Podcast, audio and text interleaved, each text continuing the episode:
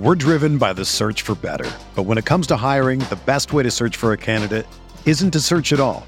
Don't search match with Indeed. Indeed is your matching and hiring platform with over 350 million global monthly visitors, according to Indeed data, and a matching engine that helps you find quality candidates fast. Ditch the busy work. Use Indeed for scheduling, screening, and messaging so you can connect with candidates faster. Leveraging over 140 million qualifications and preferences every day, Indeed's matching engine is constantly learning from your preferences, so the more you use Indeed, the better it gets.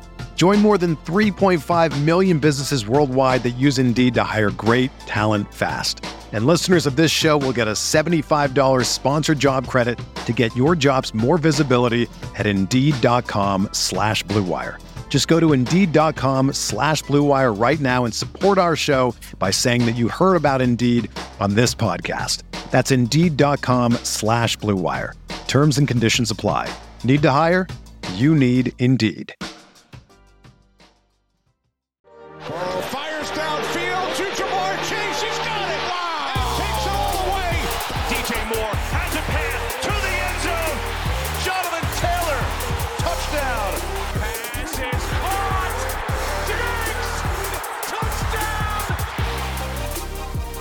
Were the stars and the kings of the mid to late round of best ball ADP at the final week of draft time this offseason? That is what we're going to talk about today on the show. We're going to go from rounds 9 through 18, but we might, you know, 19, 20, depending on what side you, were drafting on, we might throw in a name or two from there. But realistically, when you get to those rounds, uh, there's quite a few names that have seemed to be completely forgotten about in the NFL circles, and but they, they may still come into play. And there's a few names in those last rounds that even over the last week or two with injuries may be primed into the, the spotlight in the very, very near future. So we'll see how that plays out. So we did last week, Shawn Ricard. We did rounds one through eight. I really enjoyed the process going through it, the conversation. I think the listeners enjoyed that one as well. So today, rounds nine through 18, I'm hoping that this is going to, you know, give us some confidence as we head in, into the the final stretch here of the the best ball season. Is that what you're hoping that comes out of this, or are you less optimistic? Well, I don't, I don't know about optimism or pessimism. I'm excited to look through and see how these drafts went.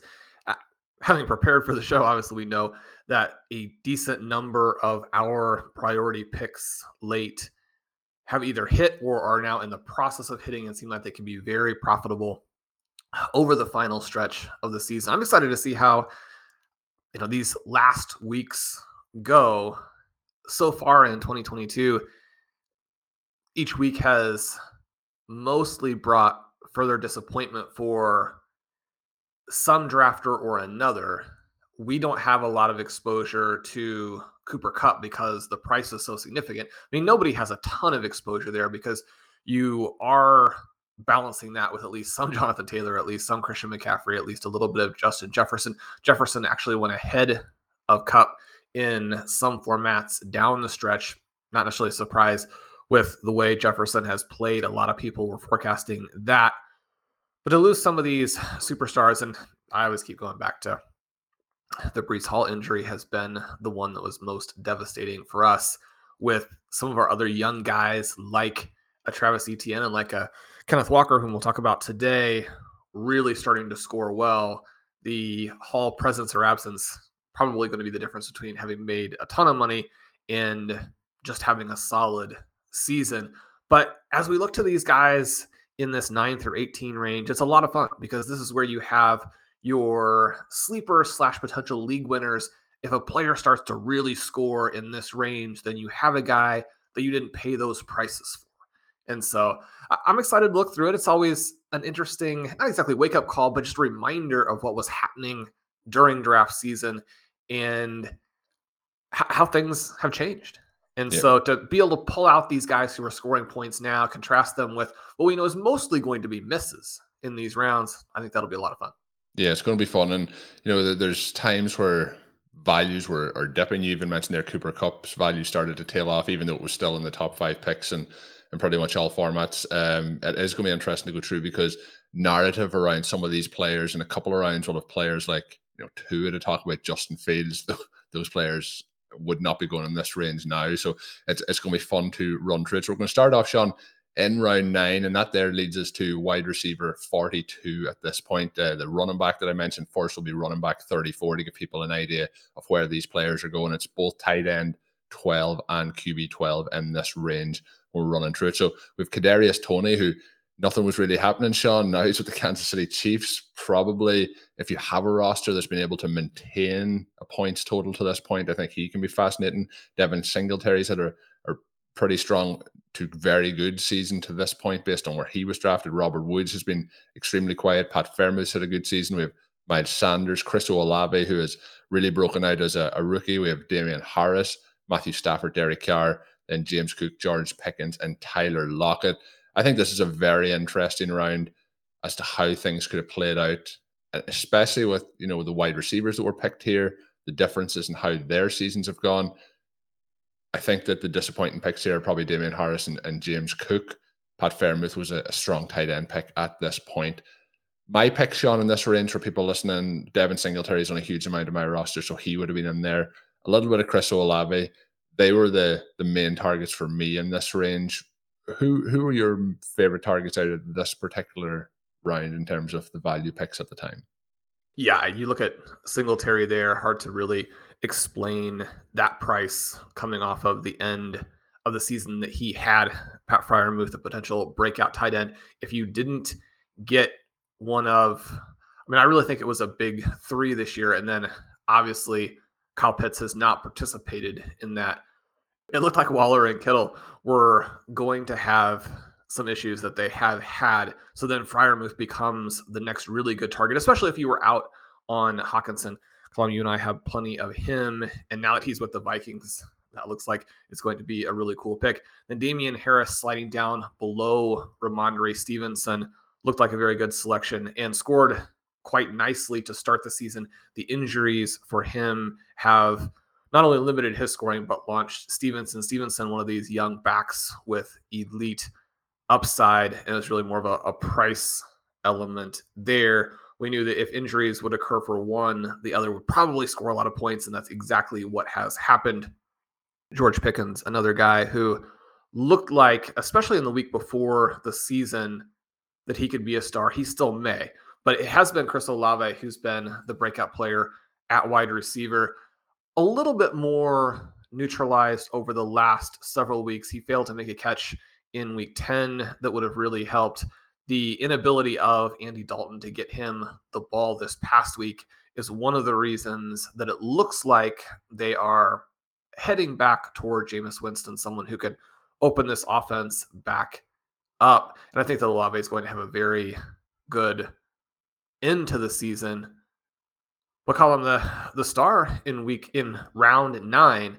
And this round 9, 10, 11 range, really the sweet spot for zero RB drafting in 2022. The star has been Miles Sanders. He's averaging 14.6 points per game. He had that almost 30 point game in week four. He has only two appearances in which he was not an RB2 or better until the dud in week 10. A lot of questions for the Eagles coming out of that week 10 game where they are more or less dominated by the Washington Commanders. But when you look at this and you see him scoring in double figures already in six games, you think about how the Eagles run their offense, what the upside is there for their lead running back. Sanders, again, a player who has been elite before contact, a skill that is often underappreciated when uh, people are always talking about, oh, you know, what did you do after contact? There are guys like Sanders who don't get the credit that they deserve for being explosive runners. He's someone who, I mean, I think there's some risk going forward because Boston Scott is there, Kenny Gainwell is there. Perhaps this offense isn't as explosive. A player like Miles Sanders one of the reasons that he lasts to this point, even though he is the starter in what's anticipated to be an explosive offense, is that you lose potentially some of the rushing value to the QB. Maybe you don't have enough of a moat, someone of Sanders' skill level, even though I think it's probably underrated. I mean, you could lose some touches in the second half. That those backs being drafted in the first three, four rounds probably aren't as much at risk of, but Sanders has been excellent so far. Yeah, he, he is actually he has been excellent. He's not somebody that I've a, a lot of exposure to this year, but Shawn, this next round, there's a few guys that there's a lot of exposure to, and this was arranged. You know, mentioned Singletary, James Cook was also going in that same round. There was a lot of kind of fluctuation in the prices of these players. The ADP we're using here is the FFPC $125 best ball tournament. Devin Singletary, James Cook. Each report from training camp was kind of changing how they were being valued slightly, similar with Harris and Stevenson, who you mentioned. We have Darrell Henderson in this next round. He was obviously kind of anchored to Cam Akers' value. We have Kenneth Walker, who had the hernia situation, and he was obviously in competition with Rashaad Penny, who is now injured. So there's a lot of players here that we're kind of moving around throughout these rounds that we'll be be talking about. And that's kind of what we get in those kind of zero RB rounds where they have somebody in front of them that they are trying to surpass. So here we have Skyy Moore, we have Aaron Rodgers, Kirk Cousins, Kenneth Walker, Nyheim Hines, uh, MVS. Then we have Melvin Gordon, Irv Smith, who obviously is injured at the, the present moment in time. Treylon Burks, who's missed a good portion of the season through injury. Darrell Henderson, Albert O, and then we have Rondale Moore.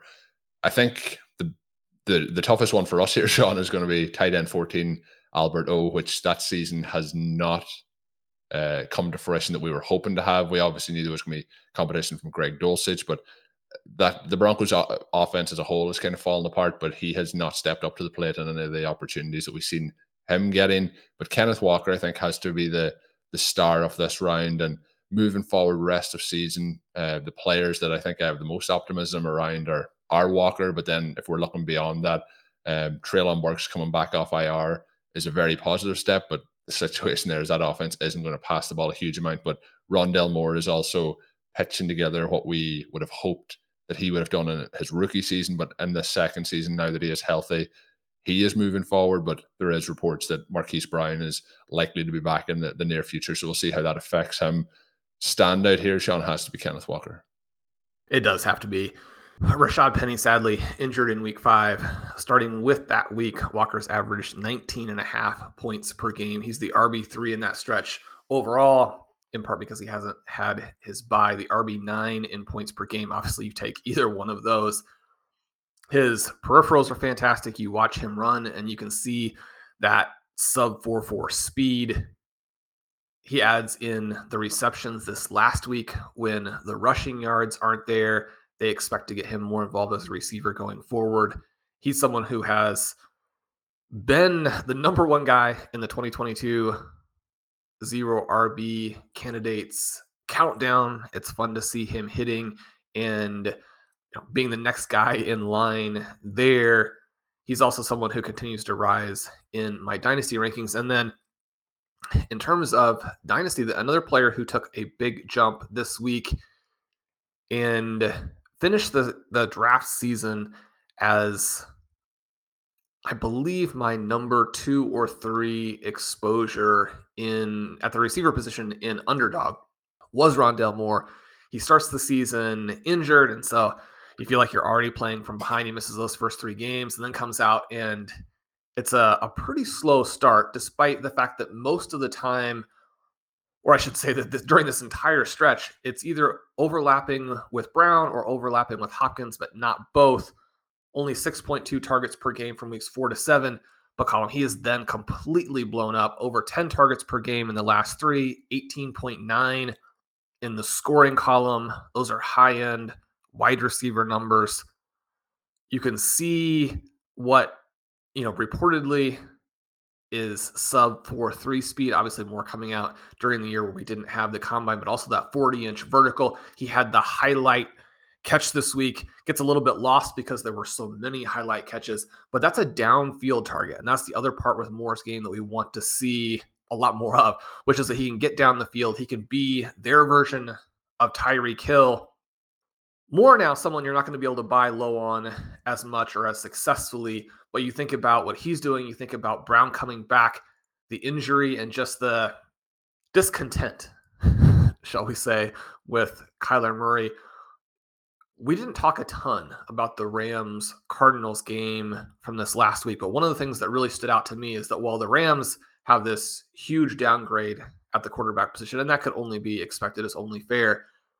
Colt McCoy, while not putting up gaudy numbers, does bring a presence and a calmness and an ability to just competently run what the Cardinals want to run that really has been missing from Murray. And so I don't think that we can completely ignore that and just say buy Murray at whatever cost or you know whatever situation because he's going to have these three wide receivers. He's going to run a little bit more and more successfully, at least in stretches.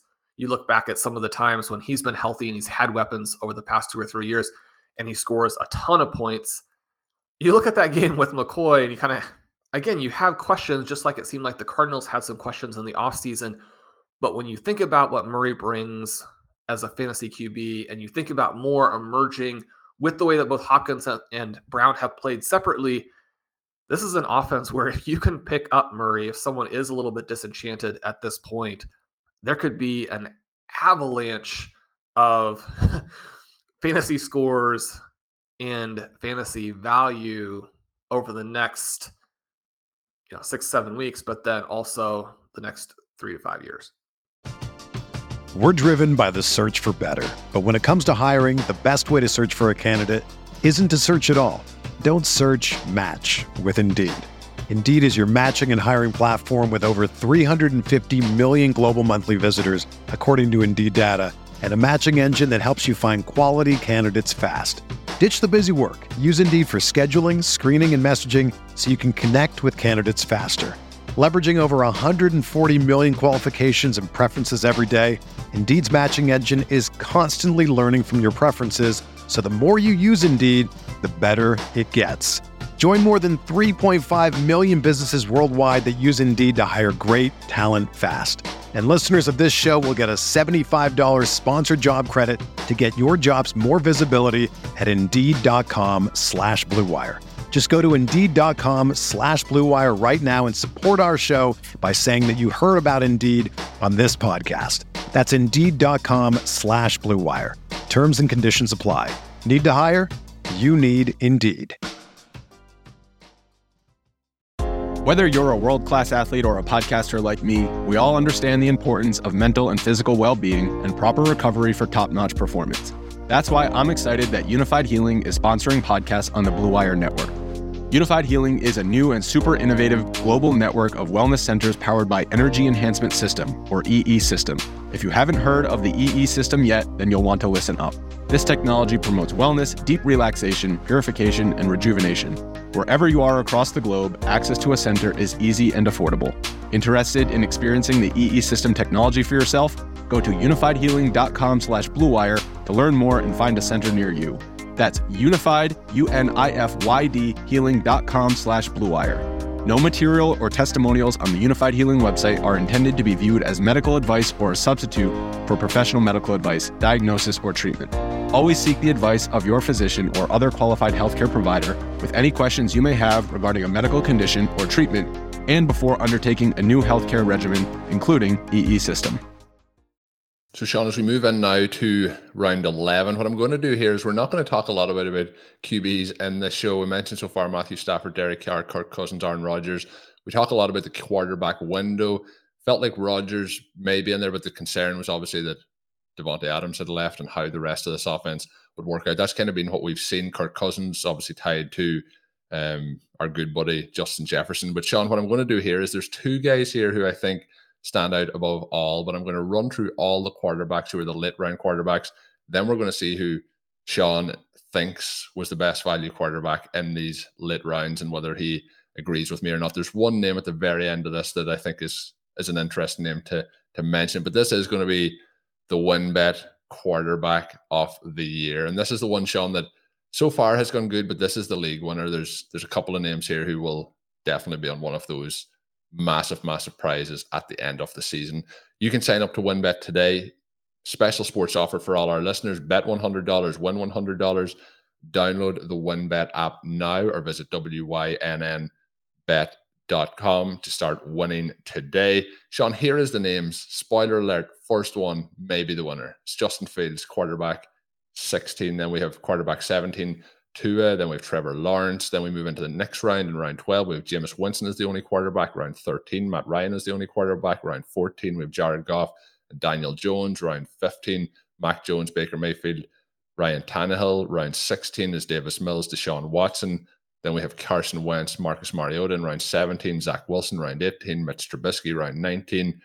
Shawn, quarterback 33, last pick in most of these drafts in the 20th round. So if you're in those 18 round drafts, this this guy might not have been getting drafted at all. Geno Smith has uh the that's an extreme, extreme value for anyone who bet on Geno Smith and, and picked him up and stacked him with any of the the wide receivers from uh, Lockett to Metcalf. But I still think at this point it has to be Justin Fields. Do you think that with a nine round discount and you know over basically double the quarterbacks going after him that won't be for him, do you think Geno Smith has a case to be the quarterback of the year here versus Justin Fields or Tua? And who is your pick? Yeah, I mean he's got a shot, right? Averaging over 21 points per game. And That's awesome. Especially now when you have this potential for him to be matched up with DK Metcalf or Tyler Lockett as you go down the stretch there. If one of the two of those players carries teams through that 15 16 gauntlet, right? So whether you're playing FFPC underdog, you need to go get through those first couple of weeks and then if you're still alive, there probably will be some Geno Smith and either Metcalf or Lockett teams in there with you. But then potentially you can have your big time QB be the one to then win it in week 17. Or you could see the opposite of that, where you manage to get Geno and Lockett or Metcalf through, and then they blow up in the final week. Colm, you and I had joked a lot about playing that Seahawks Jets game in week 17 it has to be Garrett Wilson on the way back now because unfortunately the Breece Hall option isn't there. Right, but I mean, this is always going to be if you're going to have that passing game shootout, you need to have Garrett Wilson emerge and get those 15 targets in the final week. We're still a little bit away from seeing that as that realistic an option, but he plays well in week nine, even though the Bills know he's coming. You have Zach Wilson playing finally like borderline competent football you could have that. And so if you have Wilson, which we do a lot, if you have Geno, which we do a lot, especially in Superflex. So a lot of our FFPC Superflex teams have him at the end as we tried a little bit of a contrarian build early. Those teams are sitting in pretty good shape. It, will be interesting to see how this goes. You talk about the QB position as a whole. Obviously, we're looking at the tight end window. I mean, the, the quarterback window. This is a situation where one of the controversial topics, and I think very interesting topics, provocative topics during the offseason was whether or not you want to play the window, whether or not you want to play the elite guys, whether or not you want to go with three quarterbacks and really take your shot and try and pair some of these late round players with their receivers. And again, I think mostly what we're seeing and what we're going to see is that the QB window will win out. It's still possible, obviously, that Josh Allen will be the guy, possible that Patrick Mahomes will be the guy. He's playing just extraordinary football. But you have some scoring in the window that is so dynamic. As I go through my teams, not surprisingly, at the top of the leaderboard, you're going to see players who have been successful. So a lot of the Burrow Fields teams, and that was the combination that we recommended the most, that and the Trey Lance, Justin Fields. And so that one not doing as well because you do have this first month, especially where more or less no one scores. So even though Fields has been on this incredible run, you're still needing to pull back that first month. But then the other guy there is Tua. And so, in terms of the rounds they were going in, and in terms of the positional rank where they were going, Fields and Tua were the end of the QB window that we see historically looking through the tools 16, 17, and that round type of area. Such fantastic results. And it's happening again. I definitely feel like I should have been higher on Tua with as much Hill and specifically Jaylen Waddle as I was drafting. So I would consider that to be uh, a miss on my part there. But it's been really fun to watch these two offenses, especially over the last month. Maybe somebody from that last group will hit, but not only are those QBs struggling to score, you have guys like Goff and Daniel Jones who are doing okay. But when you look at where is the wide receiver to match them with, and if you're going for a QB beyond the window, you need not only that player to score pretty well, but you need to be something where somehow you would pull a wide receiver with him.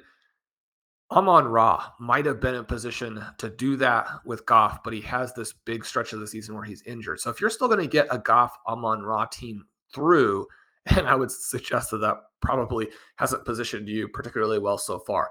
But if you get that team through, then maybe there's a shot there. The Lions outscoring the Chicago Bears last week. The Lions had not looked good offensively for a while. I think it really hurts Goff to not have Hockenson. It hurts him to not have Swift healthy the weapons that it appeared he was going to be surrounded with versus the weapons that he has now, very, very different. Maybe there's still a shot for him. Yeah. You look at Fields, you look at Tua, and they've been absolutely fantastic.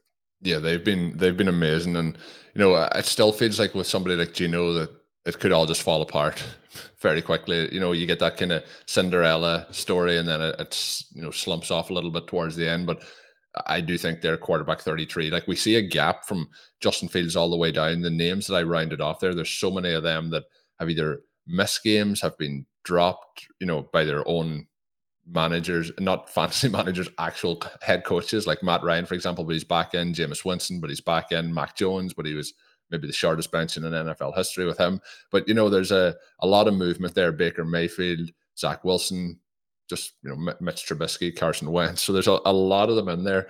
So again, proving the, the value just off the, the quarterback window overall. But Shawn, looking through rounds 11 and 12 then to see the actual players that were non-quarterbacks drafted, we have Tyler Boyd, Kenneth Gainwell, Michael Carter, who's obviously in a prime spot now with the uh, injury to Breece Hall, but he's joined in that back. Lot, lot, this year more than ever, lots of movement of where these players were and where they are now and how things have – moved around. I mentioned Nyheim Hines in the last round. Obviously, he is now a Buffalo Bill, but is not getting really involved in their offense at all. But Chase Claypool is now a Chicago Bear. Then we have Hunter Henry, Rachaad White, Trevor Lawrence, who I mentioned already, but then David Njoku, Romeo Doubs, Jahan Dotson. Then we move into James Robinson, Alexander Mattison, Isaiah Pacheco, Michael Gallup, Gerald Everett, Garrett Wilson, um, Tyler Higbee, Mike Gesicki, Russell Gage, Julio Jones, Nico Collins. I think out of those rounds, there's a lot of interesting players. We can see the ascension potentially happening of Rachaad White. Doubs was on that path until he got injured. We've seen flashes from Dotson along the way. Pacheco could be on that ascent. But I think out of those two rounds, the the player that we touched on a moment ago has to be the the winner with the wide receiver 56 and Garrett Wilson. Garrett Wilson has played well. The switch from Joe Flacco to Zach Wilson has not been as favorable for the receiving options in that offense. But what he's been able to do within that context is pretty extraordinary. Also had some games in which he took wicked hits and had to miss a little bit of time and was not completely 100% even when he's out there running some of those routes. What he could have done in a slightly different context, probably something a little bit more similar to what Justin Jefferson did a couple of years ago, we'll watch him sort of with bated breath to see if he can do that down the stretch, to see if he can do that over his first two or three years. He has skyrocketed in the dynasty rankings. Another receiver kind of in that range who gets missed a lot is Tyler Boyd. We like to talk about him for so long. We had him as one of the guys in the intro that you always play before overtime. He's averaging over 13 points per game. He was a player we recommended as an option for playing this week 17 Buffalo Cincinnati contest because he's a lot less expensive, right? So you can put some other elite players together in builds that you like and then come back with a player such as Boyd in round 11. And people tend to get worried about the upside what we demonstrated in the article is that the upside is there. The inconsistency, which you actually like to see in some cases in best ball, is there. This is a season in which he has four double digit games, but two of those are over 20 points. You look down the stretch, yes, Ja'Marr Chase has been back, but Boyd has had some big games with and without him. In some cases, having Chase there to draw the coverage even opens him up. And so Boyd, definitely a winner in this type of category. Rachaad White, someone who could be the winner over the second half. He was one of our priority targets because of the upside in the Buccaneers offense. We know just how valuable that Leonard Fournette role has been, and now looks like he's going to go ahead of Fournette. He more than doubles his career high in rushing attempts in their victory over the Seahawks. He goes over 100 yards. I think the mild concern would be that in that particular game, they become so run heavy as they try to bleed the clock and soak up all these snaps while they have the lead.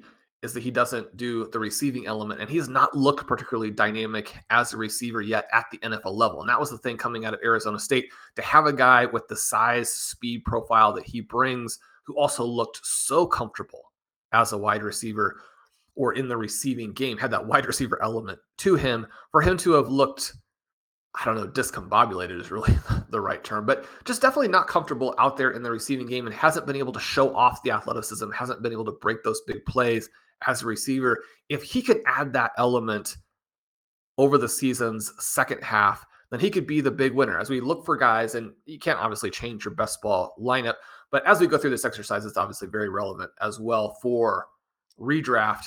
When you're looking at trades, when you're looking at waiver ads in shallow leagues. Obviously, we know that the players who are rostered in small, medium, and large leagues very, very different. And we think about who could be the 2022 version of a Sony Michel or a Devin Singletary or a Rashaad Penny, guys who really just hadn't done much at all until they win massive tournaments for people. White looks like he could be a guy. Yeah, definitely feels like that way, Shawn. Round 13 and 14, I think, are going to be interesting. There's a, a number of names in here that we were drafting a lot of, and there's a number of names in here that are either hitting or primed to hit. So we get into the tight end position with Evan Engram, then Khalil Herbert, who unfortunately is out now for the next couple of weeks. We get Joshua Palmer, then Isaiah McKenzie, Matt Ryan, Raheem Mostert, JD McKissic, Jakobi Meyers, Tyler Allgeier, Noah Fant, who we drafted a lot of, then Brian Robinson, Robert Tonyan hooking back around. We get Mecole Hardman, Zamir White, Jamaal Williams, DJ Chark, Daniel Jones, KJ Osborn, then Austin Hooper, Wan'Dale Robinson, Hayden Hurst, Jared Goff, who we touched on earlier, Isaiah Likely, and then DeVante Parker. Lots of interesting names in there, Shawn. Raheem Mostert was one we talked about a lot in the offseason. Tyler Allgeier. Brian Robinson is one of Zachary Kruger's favorite guys, had a pretty solid game in NFL Week 10.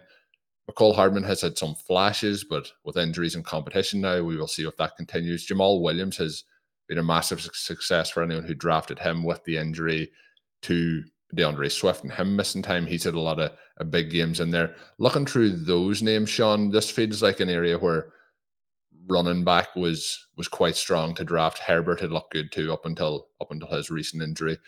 Jakobi Meyers is somebody at the wide receiver position who has, has been strong as well. But this feels like a a really strong range of, of running backs again, helping out those zero RB builds.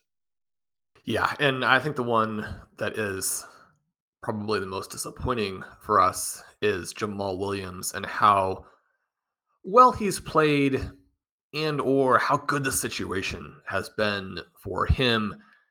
Again in week 10, he more or less looks like a guy who is limiting the offense, but he gets in on a short yardage yardage carry and scores another touchdown.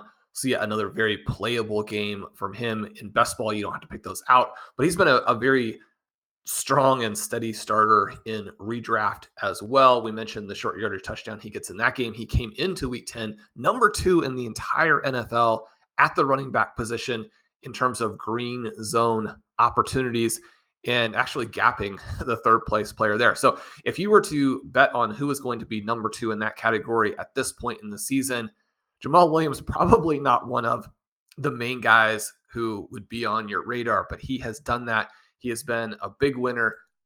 At the moment, at that value, he any teams that he is on, he has set them up as like he may not be the league winner down the stretch, but he's put them into a position to be league winners based on his performances so far. Yeah, and that's one of the things too. I mean, we can get so caught up in zero RB and how it's going to help you through the buys once people break out. It's going to help you benefit from the chaos of the season. It's going to help you down the stretch to win tournaments. Sometimes, unfortunately, that chaos occurs in week one or two, like it does there with Swift. And if you have a functional offense and a good sort of all around backup, and this uh, really a bounce back season for Williams after last year during the times when Swift wasn't 100%. He did not perform particularly well. We have a profile that we like when we're picking our zero RB guys that profile, and it's really more than one. We have a, a several different profiles that we like to sprinkle in and have some balance between. But even guys who don't fit that and don't end up with a really high roster percentage on our teams, you still get some other hits too.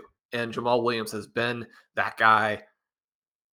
The running backs coming out of this range have done very well and they're carrying teams. So you do get these situations where zero RB guys will help you get to the playoffs or help you get to that tournament and then allow someone else to win for you. He's definitely doing that.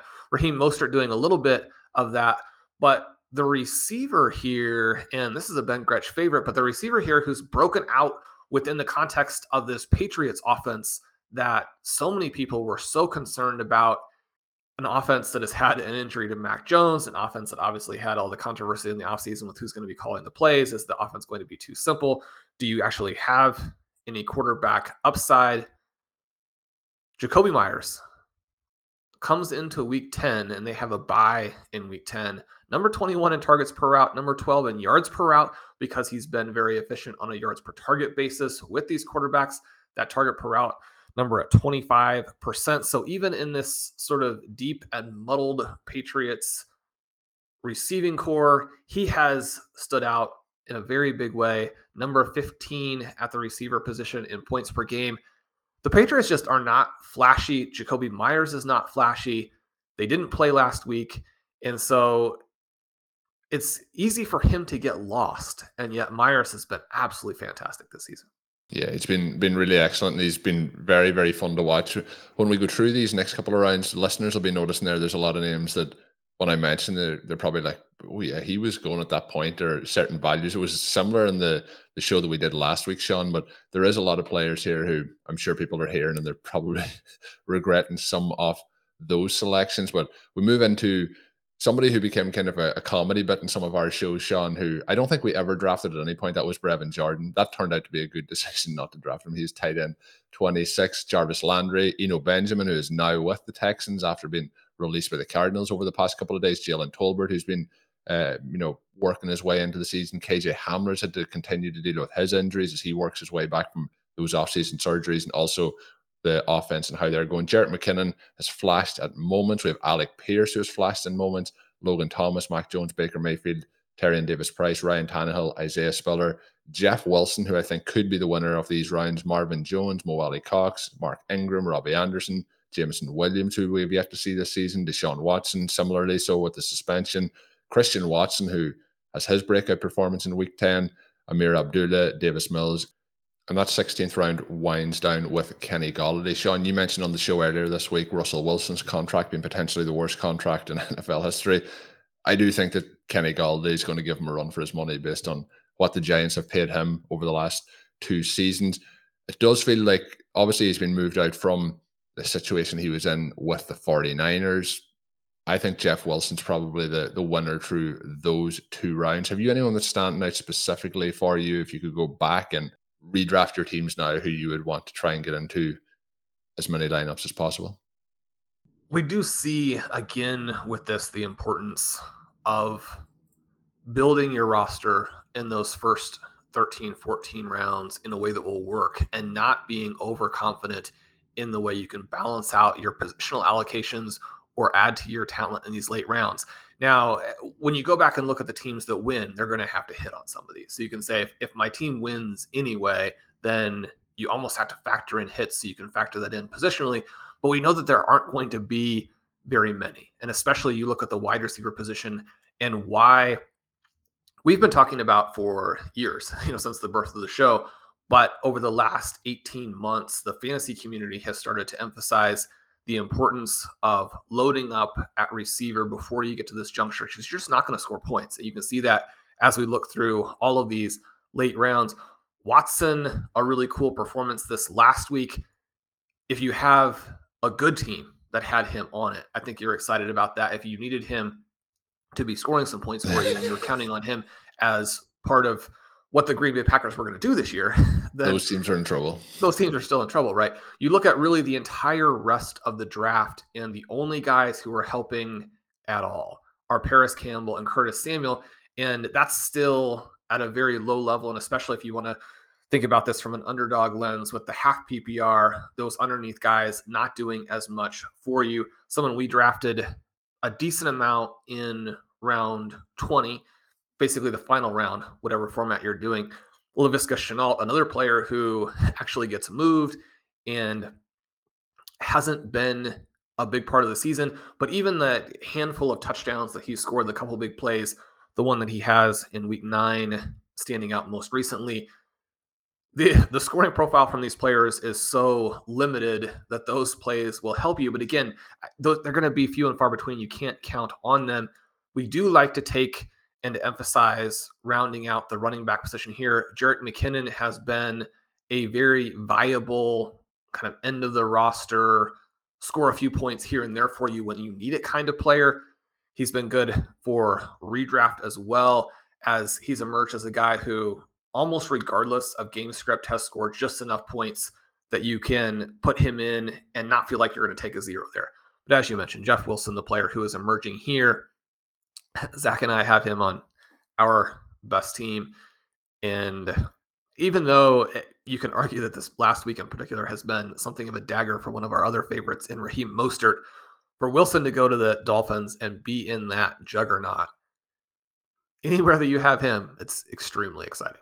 Yeah, there's some of those teams, Shawn, you know, when you check how your teams are doing on a Tuesday and uh, some of the best ball teams that are starting to move into contention. There's a few of those that actually had Christian Watson on them this week. And that's those players getting them into the lineup at this point of the season can become incredibly intriguing. You know, even somebody like some rosters that might have like a Jameson Williams on it who hasn't got onto the field. We'll see if he does get onto it. But some of the players we've mentioned here who we've only seen glimpses of, maybe a Wan'Dale Robinson those players could be very fun down the stretch here if it's a case that, the, like you mentioned, the team had enough to continue to move you forward until this point. But yeah, there's a there's a lot of players in this range that looking back, there's a lot of players we weren't drafting at the time, but there's a lot of players then that just uh, aren't working out at this current moment in time. Moving in now, Shawn, to the the real later stages here.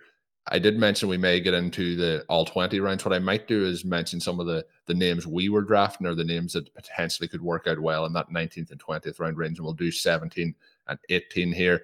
That's going to give us Carson Wentz, Parris Campbell, uh, Van Jefferson, Cameron Brate, Sammy Watkins, Corey Davis, Marcus Mariota, Taysom Hill, who was an interesting conversation at this time. He was tight end 30, and he is, I think, well and truly delivered already on that at this point of the season, but wasn't somebody that I drafted very much of at all, very, very limited shares of him. Then we have Rex Burkhead, Zay Jones, who has performed quite well this season in Jacksonville, D'Onta Foreman, who's had a couple of big games now that Christian McCaffrey's been traded, Tyler Conklin, Zach Wilson, Sony Michel, who I drafted a lot, a lot of. He then got moved and has still not had any impact on the season at running back 64. But those late round picks, um, you know, sometimes you can't rely on them all that much. Uh, Mike Davis, Daniel Bellinger, who's unfortunately injured at the moment, Anthony McFarland, Jonnu Smith, Kenyan Drake, Boston Scott, David Bell, Kenny Pickett, Curtis Samuel, and Jaylen Warren rounds out round 18. Shawn, looking through some of the other names then when we run through the other players, Donovan Peoples Jones was round 19, wide receiver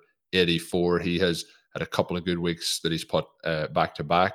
Looking through the rest of the names, then probably the one that's standing out as potentially having the most upside is Trey McBride. Now that unfortunately Zach Ertz is out for the the rest of the season. McBride was somebody I was heavily targeting. You don't want to see those injuries happen, but he feels like if it's going to happen this year, he's in the perfect scenario for that to happen. At this point, Odell Beckham, who there's reports around his free agency status, he was wide receiver 86 in the 20th round. Jalen Reagor, he's got moved, hasn't had a lot to happen for him. Laviska Shenault, who you mentioned, had a few big plays uh, so far this season after being moved, wide receiver 90, and then Geno Smith, who I mentioned, Mister Irrelevant, there at the the end of the draft, having a having a great season from a fantasy perspective. Shawn, through those names, that's four rounds I've kind of thrown at you, but some names in there of interest. Uh, David Bell was somebody we were drafting a, quite a bit of, and we'll see how his season finishes up. But I don't know. Zay Jones might be the the name there for me that I, I find stands out. Who are you looking at? Well, uh, probably on the list of most disappointing players for this year, David Bell would be on it. Now, you say most disappointing only because it's this sort of contingency based play where you know that all of the probabilities are skewed in the direction of him doing more or less nothing because you have this unathletic, you know, middle round to really drafted in the reality draft after you would expect the impact players to have gone off the board. You have a bad offense. And so, from all of that, you're thinking, well, I mean, he's not going to do anything. That's what you should expect. And yet, because his prospect profile did have some very interesting elements to it, and because the Cleveland Browns are not loaded at the receiver position, probably the weakest wide receiver depth chart in the NFL. I mean, they're going to be competing with teams like the Giants and the Houston Texans for that status. You, you think he's got a shot. And he did finally play a little bit better in week 10, drew some targets there. Hey, you know, if you're a believer, maybe you make the case that if there's a player Deshaun Watson unlocks if in fact he does anything. We've talked about how there is risk that, especially in the short term, he doesn't actually act as an upgrade on Jacoby Brissett, who has played better than anticipated. But maybe Bell continues to develop.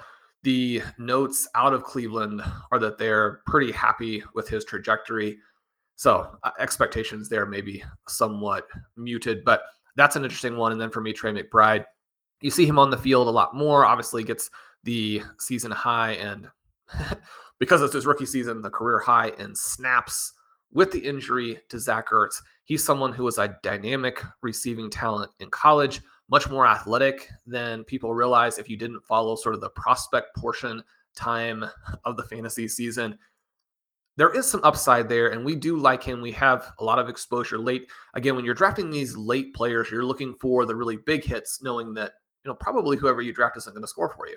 And especially now that tight end dries up more and more every week with the 49ers offense going in the direction it's going, with Waller looking like someone who, you know, may not ever do anything. And then with the injuries this week to Ertz and to Dallas Goedert, anybody who has athleticism, has demonstrated some receiving ability, plays in an explosive offense, you're going to be excited about all of those elements. And we know that the second half of the season is a more likely time period for scoring from a player at a position like tight end where you're trying to learn multiple things.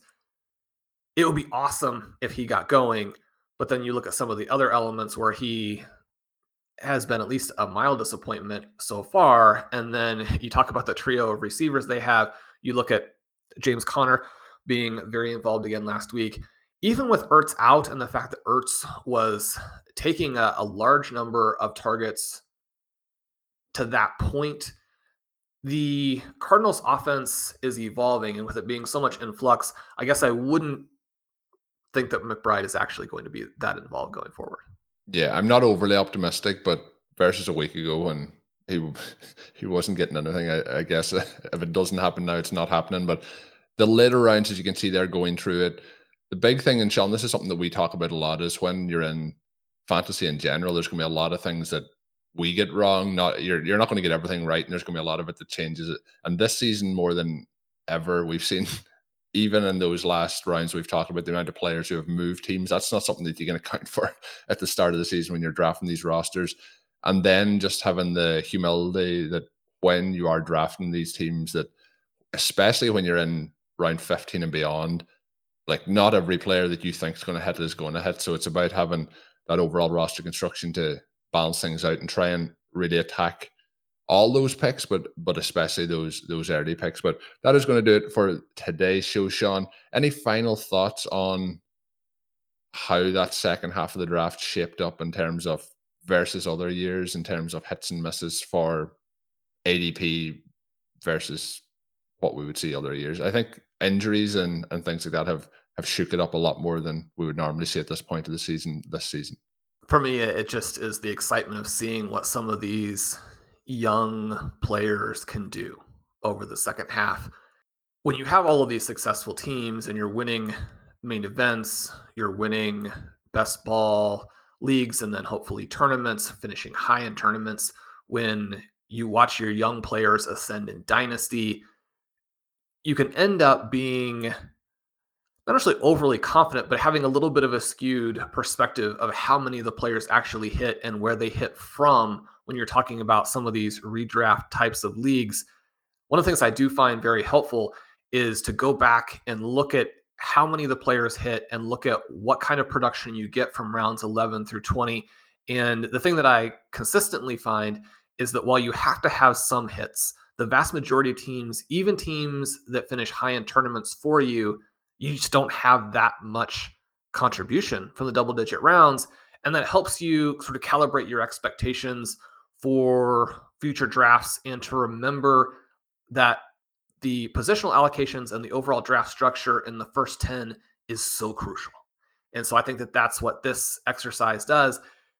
And yet at the same time, when you see those players who have hit, and then you think about your rosters and the players who are now on the verge, right? We have players who in rounds nine through 20 are definitely not winners yet, but getting to track guys like a Rachaad White, for example, who seems like he's right there to see what they do the rest of the season and to get your excitement up for that by going through this particular exercise. I mean, that's my favorite part of it. Yes, with Shawn saying there is Rachaad White is going to be this year's Devin Singletary. And Shawn said kind of what I was trying to say, Shawn said there in a, a, much better and succinct way. So thanks, Shawn, for adding that in. But that is going to get us to the end of today's show. Again, today's episode brought to you by Blue Wire and WynnBET. My name is Colm Kelly. You can follow me on Twitter at OvertimeIreland. My co-host, as always, is Shawn Siegele. You can check out all of his work up on rotoviz.com. If you are looking to sign up for Rotoviz NFL Pass, you can use the code RVRadio2022 at checkout to get yourself a 10% discount while signing up, that gets you access to all of our content and tools.